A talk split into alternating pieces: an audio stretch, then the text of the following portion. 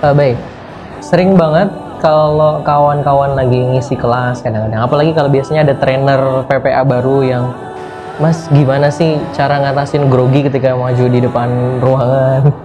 Bahkan grogi itu bisa bukan hanya yang baru-baru, pembicara lama pun, ustadz-ustadz pun itu sering banget ketika mau ngomong munculnya adalah grogi.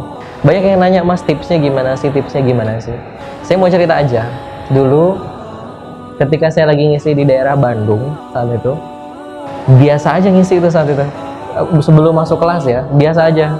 Ketika masuk kelas, ternyata saya mendapati itu guru saya duduk di tengah-tengah ruangan.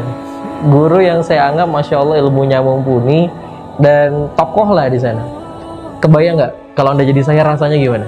Mau ngomong tapi yang mau diomongin ini adalah guru yang dengerin, masya Allah. Itu langsung keringet dingin. Dan satu-satunya kelas yang saya nggak berani duduk di depan ruangan sebelum acara adalah kelas itu di Bandung. Akhirnya saya duduk ke belakang ruangan dan tutup pakai tirai saya ngambil kursi dan saya diem ngeliatin ke rumput sengaja saya ngambil waktu untuk menenangkan diri. Pakai jurus terapi apa pun nggak mempan ngilangin grogi. Pakai jurus apa lagi ya menenangkan menenangkan diri nggak mempan. Semangat semangatin semangat semangat nggak mempan. Ternyata ada trik yang bagi saya ini efektif sekali dan mudah-mudahan bisa teman-teman manfaatkan ya ketika lagi grogi.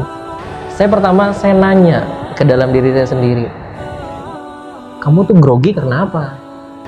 Saya mikir iya ya kenapa saya grogi? Kenapa saya rasanya kayak gini? Ketika dipikirin secara mendalam ternyata saya ketemu oh saya grogi itu karena takut kelihatan salah berarti akar dari takut kelihatan salah apa? Pengen terlihat bener selalu bener. Itulah yang jadi beban. Akhirnya apa?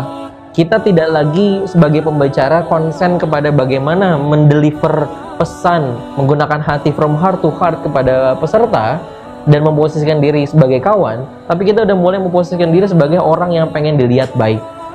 Itulah yang membuat akhirnya para pembicara-pembicara jadi grogi, takut salah, keringet dingin, nervous dan lain-lain. So, caranya simple kalau teman-teman mau ngerubah kondisi hati kayak gitu itu apa? Rubah niat benerin niatnya lagi tanya eh hey, kamu tuh ngisi uh, acara di depan kelas atau ngisi kelas itu niatnya apa sih gitu.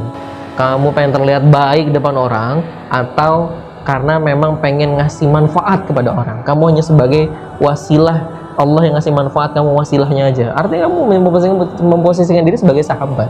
Bukan sebagai orang yang uh, apa ngasih tahu atau dikte. So perbaiki niat.